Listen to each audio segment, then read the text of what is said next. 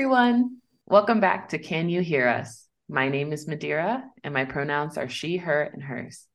And my name is Monica, and my pronouns are she, her, and hers. And we're so happy to be back, not only for episode 10, but to explore these new topics, new points of thoughts, and truly, and most of all, to work alongside and learn from our new team with Ragini, Sanjana, and Doris. Hi, everyone. Hi. Hello. Hi. Hi. As our team grows and changes, our aim is to continue to amplify the voices of Black, Indigenous, and women of color, or what we like to call BIWOC, in the international development sector through the exchanges of ideas and stories. And while we took a small break this Michaelmas term to get organized, reflect on our mission, and pitch ourselves to a new team of five, we thought that the first episode back should spend some time not only getting to know our team, but also to revisit what Can You Hear Us is all about, and most especially what we hope to explore for the rest of the year. And the best way to reflect is sometimes through the eyes of newcomers. So today, Monica and I will be taking the back seat and doing what we have always thought our main job on this podcast is to do listen to the voices of women, amplify their ideas, and maybe even theorize what we would like the international development sector to look and work like. As always, the Can You Hear Us team acknowledges that we do not represent all women or femmes of color, that we can only speak from our experiences and perspectives, but we strive to include all women and femmes of color in our conversations. We are always open to feedback from our listeners. Special thanks to the LSE Department of International Development and the LSE Volunteer Center for all of their support in not only the production and promotion of this month's episode, but also with expanding our team. We would not be able to reach all of you if it wasn't for their platform. And with that, I'll hand it over to Monica to start us off. Thanks so much, Madeira. So, without any further delay, let's introduce the team. So again, welcome Sanjana, Doris, and Ragini. Yay! you so excited. So welcome everyone. Um, to kick us off, would you mind to introduce yourself briefly, including your role in Can You Hear Us, as well as your favorite thing about London so far? Hi, I am Ragini, and I am currently working as an assistant producer for Can You Hear Us. I've been living in London for about a year and a half now, and I think my favorite thing has to be the bridges. Um, I've I've been on a bit of a quest to be able to identify all of them correctly, and I've miserably failed because I have been here for a year and a half, and so far I can recognize London Bridge, Tower Bridge, Blackfriars Bridge, and Westminster Bridge. That's better than me. Shoot. I mean, I second what Madeira has said. That is quite the quest. Thank you. I will keep I will keep everybody updated on how it's going.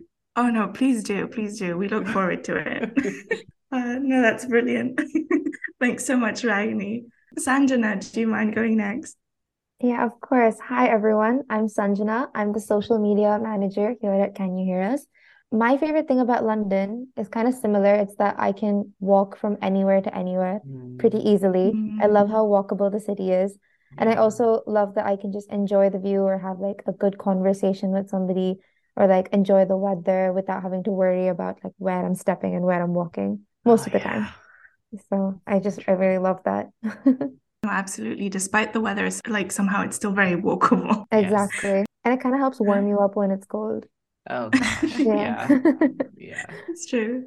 But yeah, no. So thank you, Sanjana. And now um last but definitely not least, Doris, do you mind presenting yourself? Sure. Um, hi, everybody. I'm Doris, and I'm the lead researcher at Can You Hear Us? I'm a first year sociology student at the LSE and currently here in London. So it's the first time I've been to London, and my favorite thing about London is the theaters and the museums. Mm. I traveled to five cities during the holiday, but found none of them have such a unique and diverse mm. collection of arts. Um, I'm fascinated by the British Museum and have enjoyed many shows, including including Les Mis, Life of Pi, and the Ma- Magic Flute. Oh my gosh, you're really taking advantage of London, Doris. That's amazing. Mm. Well, thank you so much, Doris and Jana and Ragni, for joining the team. It would be a complete understatement to say that we are so happy to have you here because truly it has been such a wonderful time getting to know you and we're so excited for this season. So, for this episode, so everyone to know how great you are, we asked Ragni, Doris, and Sanjana to reflect on international development and speak to both the challenges and the benefits of the sector in making not only the world a better place, but also being a worthwhile academic and or professional endeavor to study and work within, especially as BIWOC. Doris, Ragni, and Sanjana have prepared their reflections for us to discuss today, and we hope that this will be a great introduction to where we would like to go and explore this term as a team, but also as individuals. So, again, without any further delay, Doris, would you mind going first? Sure. Well, actually, I'm very new to international development. And the first time I heard of international development was when I joined the first meeting of Can You Hear Us? So Monica and Madeira was introducing the next episode and they used the acronym of international development, which is ID. I thought that we are going to do a topic on international passport or citizenship, etc. But as I listened to other team members' responses, I find out that, hmm, probably I'm wrong. yeah. Um, I literally switched pages and Google ID to find the meaning, but didn't get the right answer until I finally asked the question in the meeting. And so far, my understanding can be well summarized by the Salvation Army Australia's definition, which is international development is the pursuit of a better world for all the elimination of poverty, discrimination, and injustice. So basically, the purpose of ID is to make the world a better place. I believe many of my audiences um, would also like a great overview on the big question, what is ID? However, I'm still learning and have countless questions to ask. So I will use this opportunity to learn from my team. Here comes my first question. What is international development focusing on to make the world a better place? Ragni, do you mind answering this question? Uh, sure. In terms of what it is focusing on to make a better, to, to make the world a better place is in very like simplistic and academic terms would be the promotion of economic growth and human rights in the developing world. Mm. But mm. again, I think the definition that you use, Doris, from Salvation Army Australia is very interesting because they've just sort of said a better world without specifying what that necessarily means. Mm. And I think, especially when we're, I, uh, also, can I just say, I love the fact that you thought international development was about um, international passport or citizenship yeah. because it should be like ideally it should be. You are not wrong. It's us that's just confusing the whole thing. Yeah. yeah. So, so your confusion is totally valid. I think so. I think just in terms of a better world, what international development works towards is essentially Western ideals of a modern society. Mm. So when we're talking about economic growth and human rights, we're talking about a capitalist economy in developing world in the developing world or human mm. rights that are considered essential and non-alienable in the western world that are derived from the american constitution the french mm. constitution long story short id is focusing on economic growth and human rights but it is also focusing on Western ideals of what these terms mean. Mm-hmm. And those aren't, ID almost tends to use these terms normatively in, a, in their Western definition, which, which is not always helpful. At least that's what I believe. Hmm. Yeah. Does that mean that we need to be like quite aware of what international development is trying to do? Like because it's westernized and it doesn't really consider the Eastern world or we call global south. Yeah. I mean, I think we definitely need to be a little bit more critical when we're talking about ID and when we're looking at the work that ID does. Yeah, I think that's the way forward for sure, just to be more critical because it would, in no way am I saying that growth, like providing economic growth and human rights, is something that we should do away with because it is. It is a step forward for sure, but yeah, just to be a little bit more critical and mindful of who we are providing help to, how we are providing help. Got it.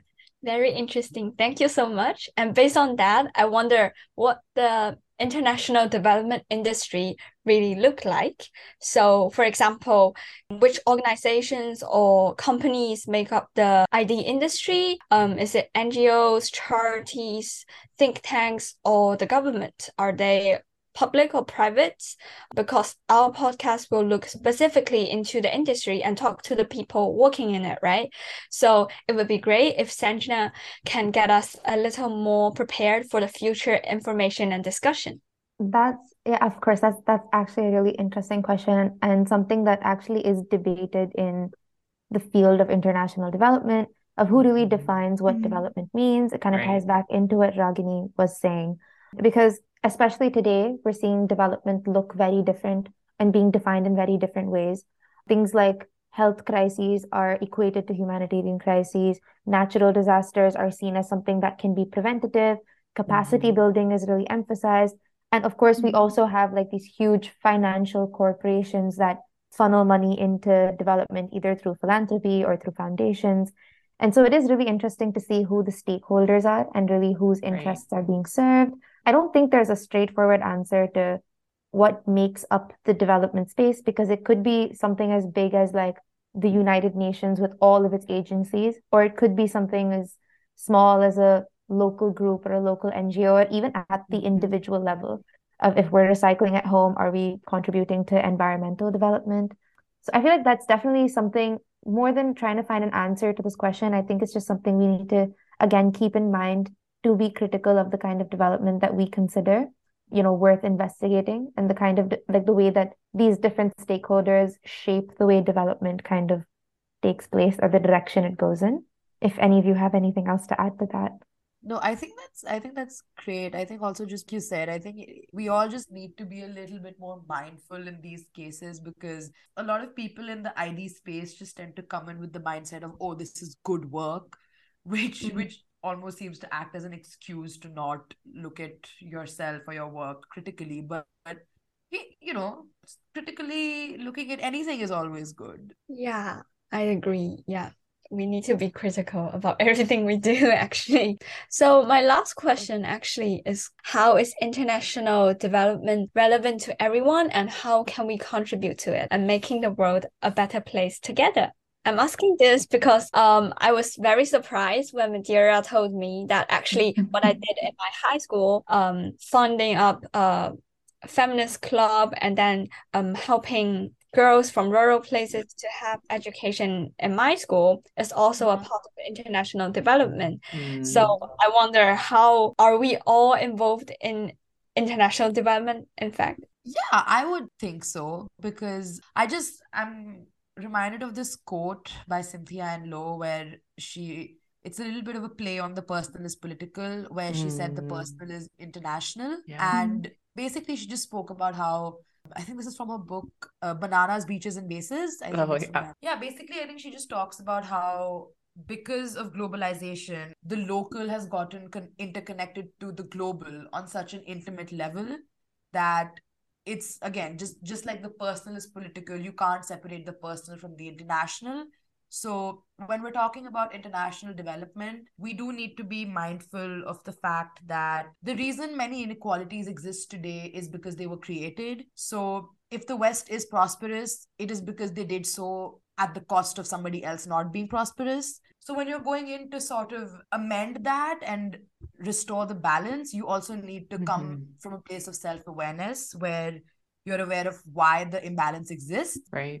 I think just in terms of like how can we make the world a better place uh, is yeah just by being aware of why we even need to do so in the first place why why do we need to why why is the world not the best place possible? Why do certain inequalities exist? Why does the work of international development even need to exist? Like you said doris there were things that you did in high school that you didn't even realize were a part of international development which means that it's a little bit like the chicken and the egg. So what came 1st mm-hmm. like international development or aid? What who knows? Mm-hmm. but yeah just just basically not taking everything at face value just because you, you feel like you're on the good side of things because you know like obviously providing help is always great but if you're not providing people the help they need or if you're not providing help that people can actually that people can actually benefit from what what is the point even yeah i'm totally agree and your answer is really inspiring. It's not only like we need to be critical to um, the organization that offering the help, but also reflect on ourselves about mm. how we view the world and how we might cause or deepen the discrimination or inequality in a way that we are like unintentionally and unconsciously.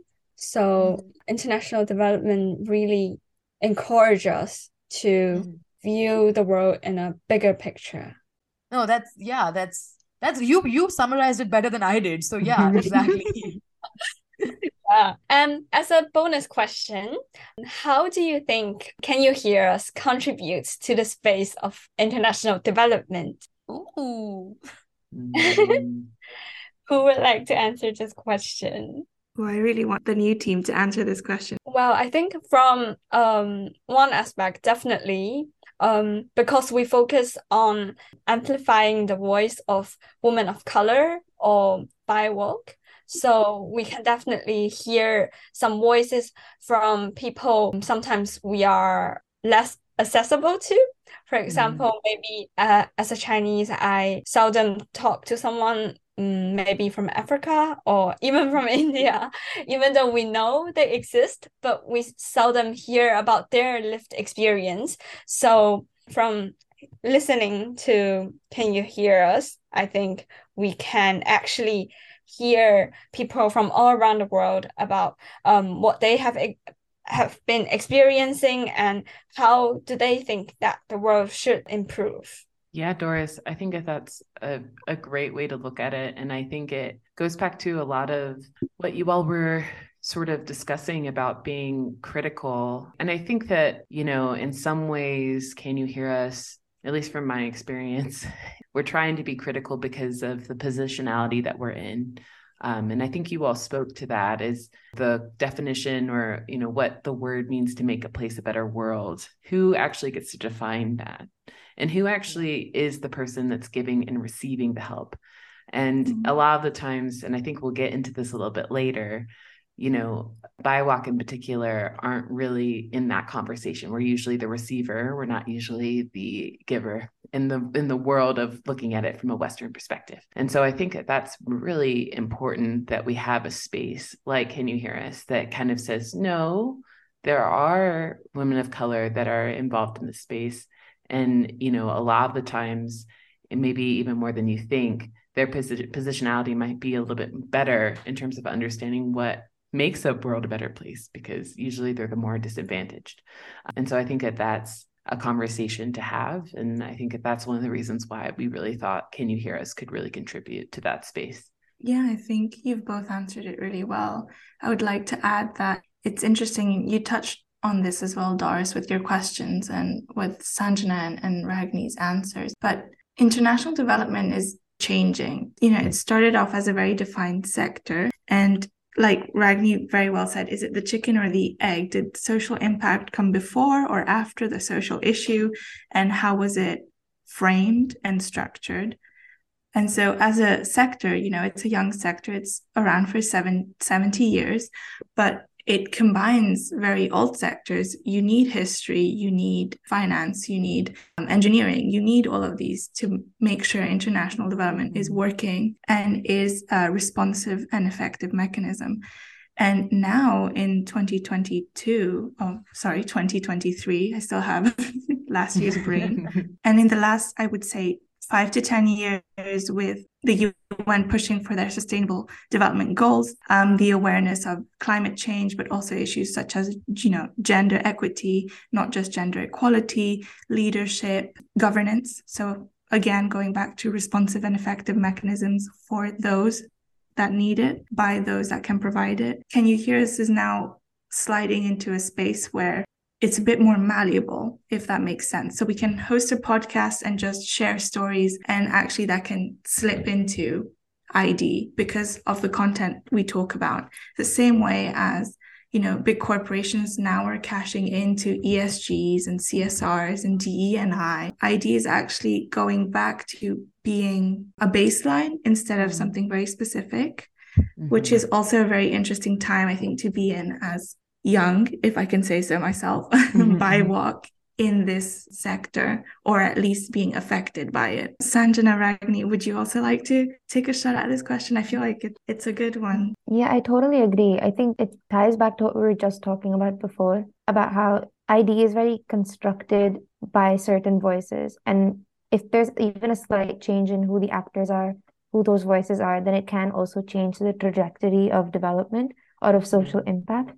And so I, I like what you said about the idea of can you hear us kind of feeding into development where we kind of are able to either platform voices or channel the kind of voices that we as young BIWOC want to see or want mm-hmm. to hear, which I think is super important. And the more the more platforms like that that are, the more mainstream those voices become in mm-hmm. development. Yes. So yeah, I think that's kind of exciting also mm-hmm. that we're mm-hmm. kind of now at a place where more people are either interested in hearing these voices and also more of these like i think more young women more young people of color are entering the development space and really reclaiming the kind of work that they want to do and the kind of development that they really want to see for themselves and for their communities. And yeah you've all covered it pretty well. Because for me just getting to know the team and working on the podcast has sort of helped expand my definition of international development and what it means and what it can mean. So I think, like we've discussed, since it is a fairly new space, like listening to like minded people where you know that you can trust what they're saying because you know the place that they're coming from mm-hmm. is just, it's a great way to learn and also work on your own ideas and just to keep evolving i guess. And since it is such a new like since it is such a brand new field even if like even if we're contributing in the sense of just helping someone start a dialogue i think that i mean that's great. And speaking of i know that doris had asked a really good question in our run through last week. So i wanted to follow up that thought that you ended on Ragni with Doris's question does each organization have their own definition of developed or development? And I actually wanted to flip it and ask how important is it to have a homogenous definition of development or developed and what would it look like? I think, like, yeah, I think, especially since we're coming as BIWOC women, I think that's the point that we're trying to say that there isn't one universal experience of BIWOC women or women or people of color. And I think, in terms of just to have space for multiple identities, overlapping identities to exist would be a great, like narrowing it down to one single definition might work against the because mm-hmm. because if you're trying to say that that like everybody has different experiences and the point is to be able to incorporate all of them into international development yeah i don't know how useful having like one normative definition would be.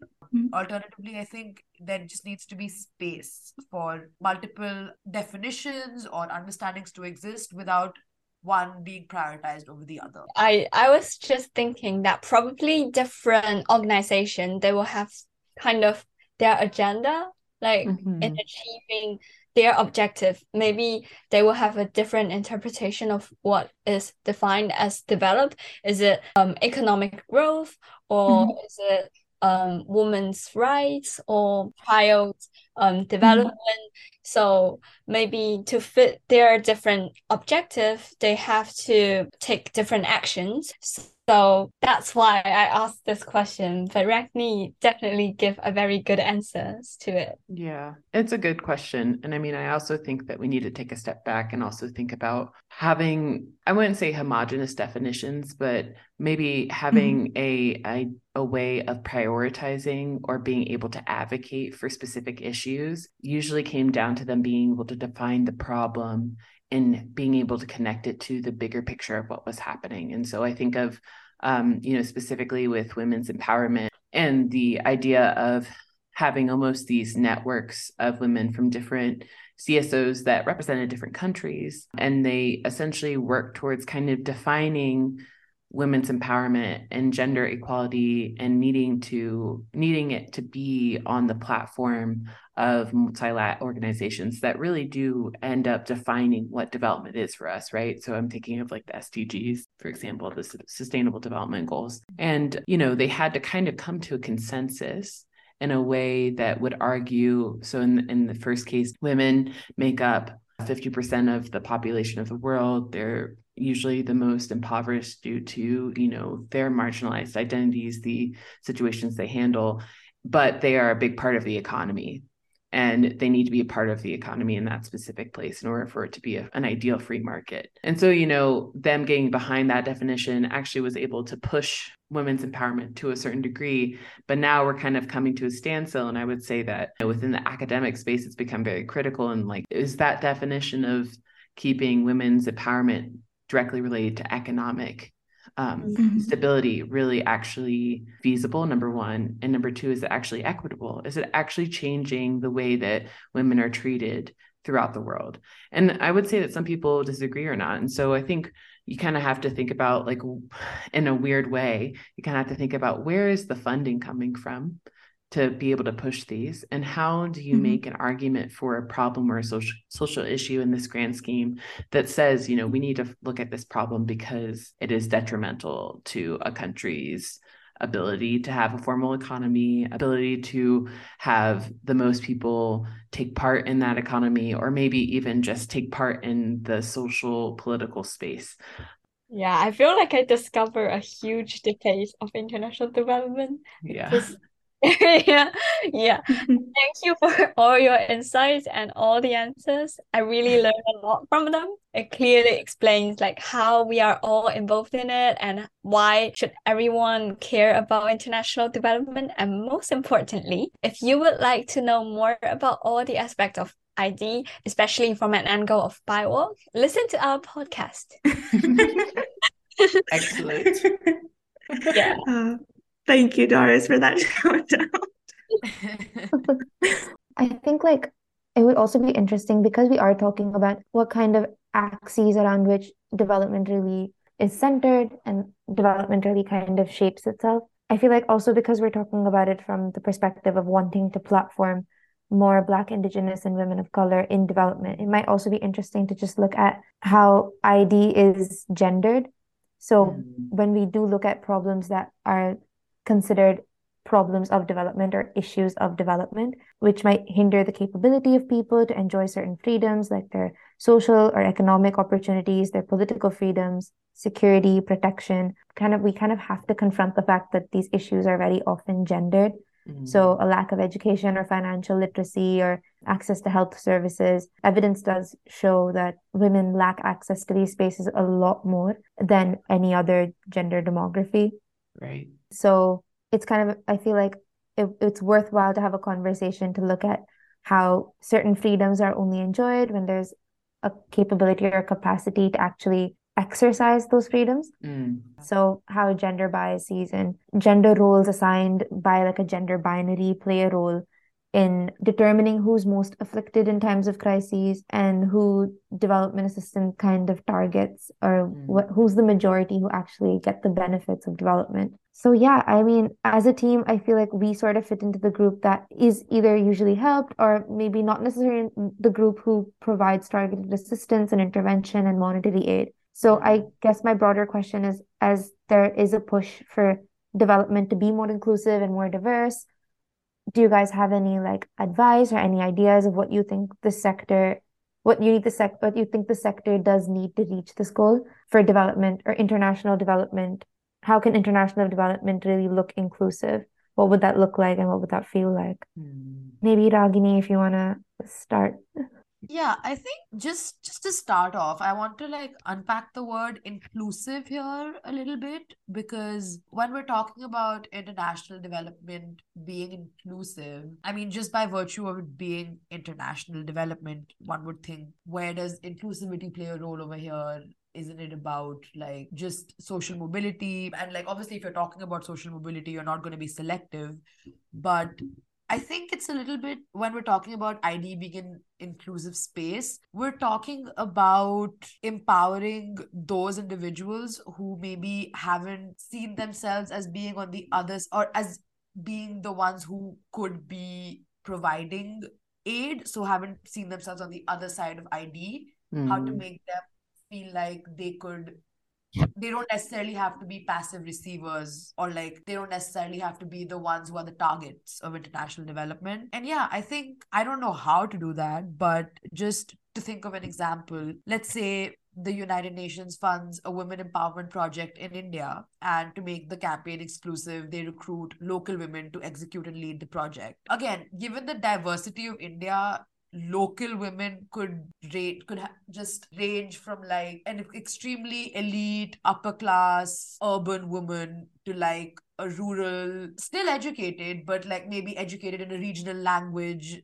woman so a woman educated in a regional language. So again when you're talking about local to make the campaign inclusive what do you mean by you want to recruit local women? Because urban and upper class women are likely to be the first people to enlist for such a role because they would be most familiar with the UN and its work. So i think for ID to be truly inclusive it has to be cognizant of the various ways in which our identities overlap because that's that's kind of what we're talking about as BIPOC women is that is that is that exactly is that we do have overlapping identities. And i think that id can be truly inclusive only if it is intersectional. Like many aspects that we talk about of social mobility and social justice is they are they are sort of incomplete without intersectionality because without intersectionality they aren't helping. Like yeah without intersectionality yeah.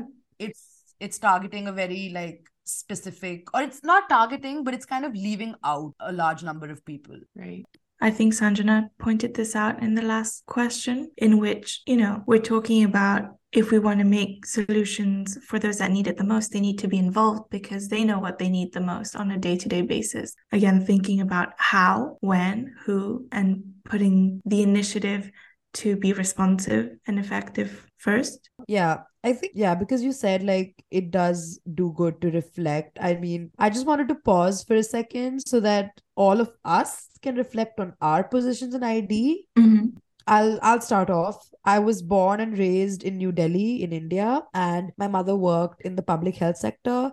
So growing up, I I often heard words like Red Cross and USAID. Again, my school partnered with the Indian Red Cross, so I used to fundraise every year during Christmas so i was definitely exposed to these concepts growing up but yeah i def i didn't have a specific label that i could put on them until i entered university. I was so for my undergraduate i studied history and politics and i had to take a core module on world politics in my first year. And this is the first time that i learned about the concept of international development. So yeah i think is did, anyone else want to share about how they first heard about this concept or how they first realized that oh i have been exposed to this thing called international development in my life yeah for me as well growing up in india like my family moving back to india after a couple of years living abroad i feel like development was a word that i heard a lot growing up i didn't mm-hmm. have any family working in the development sector but i think even then it's just a word that's very associated with India, especially at the time mm. development projects were like the big it word in politics and otherwise and also i think in everyday life it's something that if you are like in a position where you feel you can help then people consider it important to help at least where i grew up it was like that mm. and so but i never i never encountered the idea of international development as an academic space or even like i never really understood like the, the policy perspective of it until i went to university as well where i think mm suddenly it was like a, a whole academic conversation rather than just something that yeah. happens at an individual scale or on a philanthropic scale. It's very the mm-hmm. magnitude of development is much bigger. And right. then even then i think i i was introduced to it from like sociology policy. And then really towards the end of like my undergrad i was kind of i started hearing international development a lot more international relations and then the idea of aid that kind of stuff really like yeah. i feel like i only properly confronted it a couple of years ago and so i also i feel like that's kind of interesting as well where most people will go through this like trajectory where they start by just knowing that there's this vague idea of development and then they realize the magnitude of development as an academic policy yeah, you know sure. space later in life which mm-hmm. I mean is also kind of indicative of development as a sector, I think, where it kind of looks small and then you realize how big it is yeah. and how many different directions it can take. Mm-hmm. Yeah. And I also think that you pulled on or you touched on a really good point about the academic sphere being able to be uh, essentially more critical. And I mean, mm-hmm. there are even spaces of academians where they are far removed from the industry as it's uh, on its own.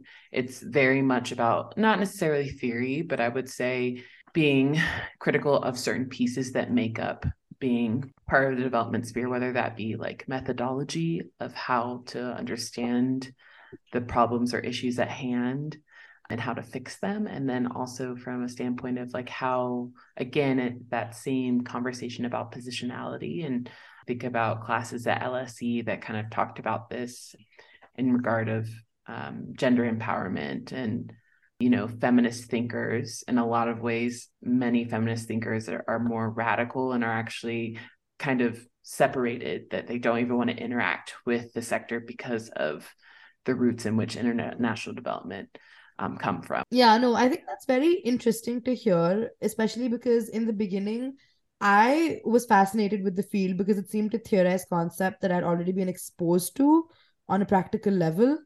And also a lot of the case studies that uh, a lot of the case studies seem to focus on india.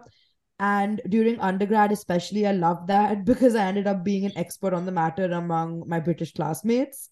So just progressing during my undergrad and my masters that is when like when as i studied more i began noticing the passive role that is assigned to those in need of aid mm because I think in academia, it was often the West assisting the development of underdeveloped nations. Mm-hmm. And as I sat and I thought more about ID and my exposure to the field, I thought back to my mother and how she was an urban woman who was often working on projects that provided aid for rural people. So, again, just to bring everything full circle and reflect a little more on our own positions in ID, since We've all studied at LSE, It is safe to say that a certain part of our higher education has taken place at an elite Western organization. Mm-hmm. So, my question is based on your experiences, would you say that ID is an elite space? And if it is, then as people who have received an elite education ourselves, what do we do to reduce the gatekeeping of this industry? Or how can we reduce the gatekeeping? That's a big question. Mm. Yeah. Just to start off with, would do we think ID is an elite space? I think you're right to say that ID does emphasize the role of the person doing development rather than the person or not person, but the actor doing development rather than the site at which development is actually taking place. And there is like a there's always kind of this dynamic where the global north is doing development to the global south rather than kind of creating a space where development create an environment in which development can kind of foster itself.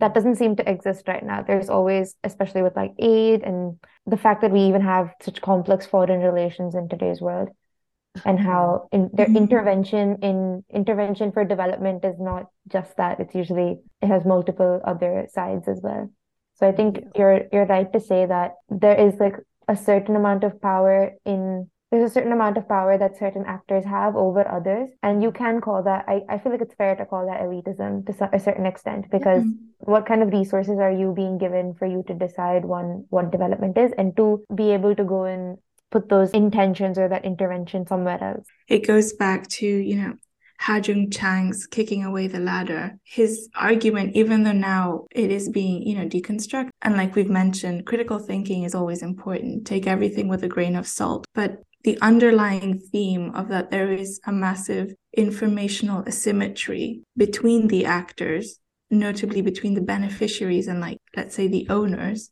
of international development is a bit of a constant in the last 70 years. I think it's getting better and it's evolving. I, I just wanted to add to that. But Sanjana, let me know if I misinterpreted it, but I think no, it yeah, kind of right. follows through. Absolutely. Yeah. Yeah. No, I think so then if if that is if we're agreeing that there is an element of that there is a power disbalance or an information asymmetry, then as people who have received an elite education, as people who you would assume would be the naturally be attracted to this space what can we do to reduce the gatekeeping whenever i think about this and i, I guess it kind of goes back to what you were asking beforehand um, in terms of positionality and the duality that at least I and I think that you all have as being seen as the group that needs the most help and doesn't have the ability to do it. Yet I have a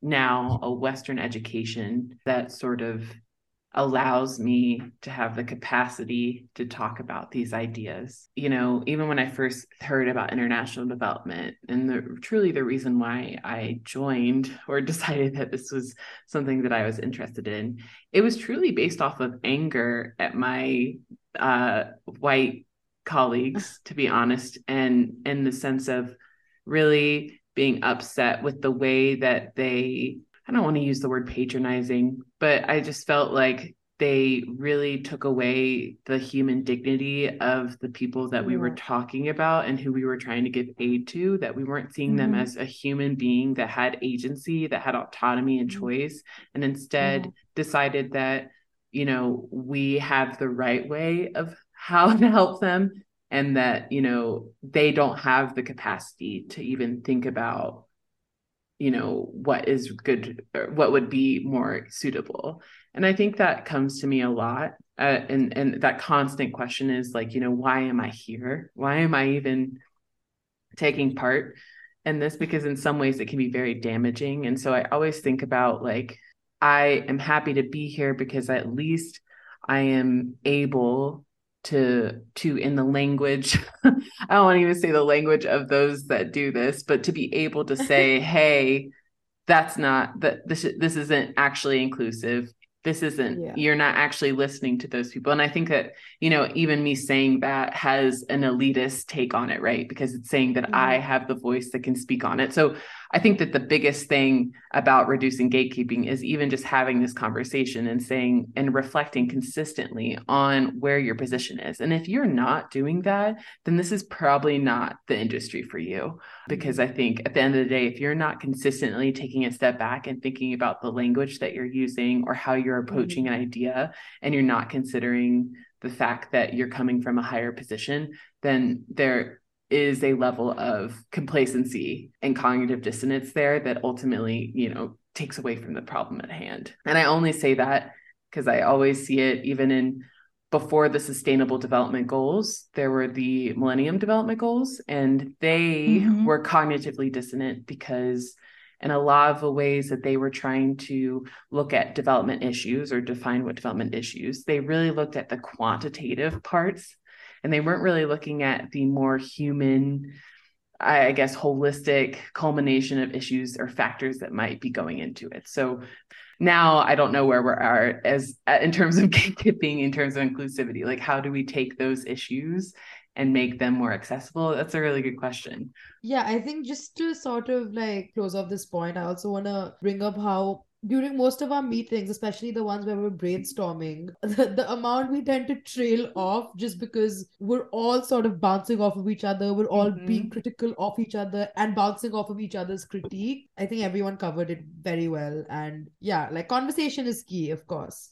Yeah, I think that's a really good point, Ragini. Conversation is always key because, especially if we're talking about these informational discrepancies and access to them, how are we going to essentially, leading back back to Doris, make the world a better place. If it is not fully inclusive, if we're not looking at the intersections, if we're not looking at both quant and qual, and if we're not speaking to engineers and mathematicians, but also sociologists, behavioral economists, it's everyone together. And that's also why it was really hard when we were thinking of the definition. It's very broad, but at the same time, it is very specific what international development is and does, and how it represents itself, and how we all play into it so I think that we have, I think we had a question where we wanted to really talk about how we want international development to change. And I, I think that Ragini put it a great way is how mm-hmm. do we reduce the gatekeeping of mm-hmm.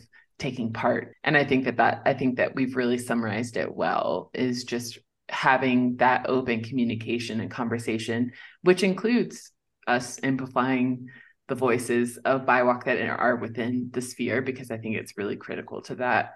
And I also just think just a constant reflection on how we're operating and, you know, our spaces and to, you know, be critical of that is just a mm-hmm. key. One thing from me, I think, yeah, definitely including more people is very important because it seems to me that like the international development is quite political. So sometimes mm. the mm-hmm. powerful people they use it as kind of their tool to justify them and maybe they have some hidden agenda, but they use it as a, a beautiful way to disguise the the true meaning that they are why they are going to help the developing countries.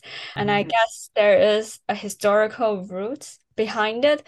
Well, I'm learning in my class that in imperialism and colonialism, like when people actually offering help to the developing countries and they they're like the the real motive behind is invasion and resource yeah taking all their resources but what they frame it as like civilizations and they are actually helping the people there and they're assuming that people are uncivilized in those regions so Yeah. I think the reason that why we are like focusing on the quantitative part, as Madeira say, like we are not caring like how people really live their life, but like how in numbers we are helping them is because maybe the real motive is not to help them. So that's why we have a Mm. wrong focus. So I think when we involve more people coming in, the one who like really care about people's life is getting involved and participating, then probably it can balance out the focus on quantitative and the political agenda balance that out to like really making a positive impact to those regions that need help. I don't even know if I should say they need help. Yeah. That that's a great way to think about it is should we even be saying that they need help? That's a I think that that's a great place to end. And, uh, Constant, constantly being critical. That's great. Yeah, that's Yeah. you need to be critical. yeah. Yeah. Oh, guys, Doris Sanjana Ragini, I can't even describe how excited we are to have you on the team and to just be able to explore ideas and think about these questions that you've brought up. And I hope that we even get to touch on them even more with our upcoming guests this term. So I just want to thank you. You guys have been amazing. It's such been it's such a fruitful discussion and it's so nice to hear other people's voices other than Monica's. And I even though I love Monica's voice, but I also love hearing having more people to talk to and chat about. And so before we wrap up, That um, makes two of us. yeah. So anyway, before we wrap up, we would like to, I guess, what's the word? We would love to do our tradition on Can You Hear Us with you all, um, which is a round of Wheel of Questions. Which we use as kind of a way. I'm glad you're excited, Doris. Um, Yeah. it, it's just kind of a way that we like to lighten up the conversation since it can be a little bit heavy um, with like just a fun question that we all have to ask. So, are you all cool with indulging us today? Of course. Yeah. That sounds fun. Yay, good, very good. All right, well, Monica, you want to pull it up? Let's do this. Let me just quickly spin it as per usual and let's see what it ends on. So the question for today is horoscopes, yay or nay? Very millennial. Horoscopes, Um, yay or nay? Should I? Should What I what is start? horoscope? That's a great, like zodiac signs. okay. So I'm gonna say yay. Like, why not? Yeah. You know? Yeah, I'm gonna say yay for the fun. It's- Yeah. they're fun. Yeah.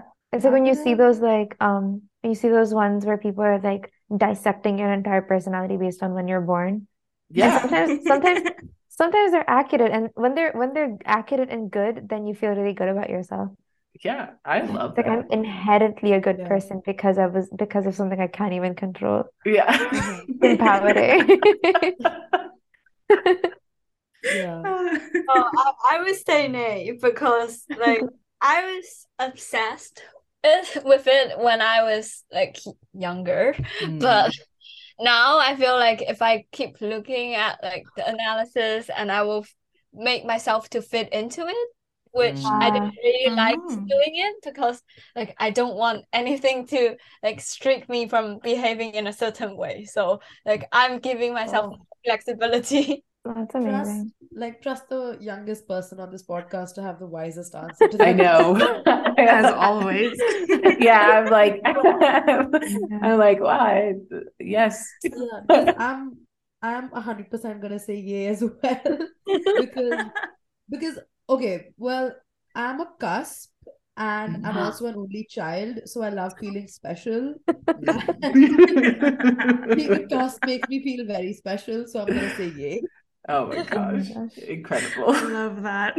Oh my gosh. I'm gonna have to agree with Doris a little bit though, because I didn't know I was a cusp. And then I found out I was a cusp and my entire identity felt like a threat. Because I was oh. like, wait, I'm not just a Sagittarius, I'm a Sagittarius Capricorn. It felt so awful. So I think I get where Doris is coming from. Yeah. yeah. Yeah. Oh my gosh, we have three cuspers on the call. I have no idea what my I you know what's really funny is I just asked my mom what my time of birth was so I could figure it out. Oh I literally asked her I literally asked her on Friday. so I'm I asked the same question, but like it's a a few years ago. yeah, sometimes you just I mean like I've definitely done this over and over again and you're just intrigued. There's nothing wrong with fun, right? Yeah, definitely. It's fun, but I will like restrict myself from doing it. Otherwise, I'm obsessed with it again. A wise person you are, Doris. A wise person you are. well. Well, guys, there you have it. Uh, we hope you enjoyed this episode to our dear listeners, and I hope you love our team as much as we do. Um, Doris Sanjana Ragini, once again, welcome to the team! Yay! Yay. And um, and please don't be too shy to come on the podcast, um, even though you're working on the back end. So please come and join us sometimes. Okay. Absolutely. Good. For sure. Good. All right. Well, my name is Madeira. and my name is Monica, and we will see you next time. Bye. Bye. Bye. We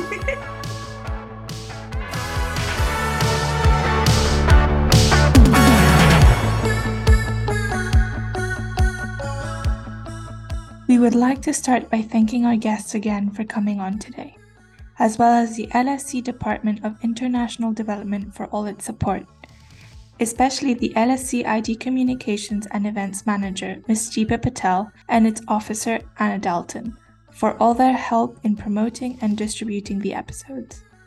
Finally, to our team for researching, recording, and editing this episode. Our music is provided by a sound bank and our logo created by, by Gorka Abad.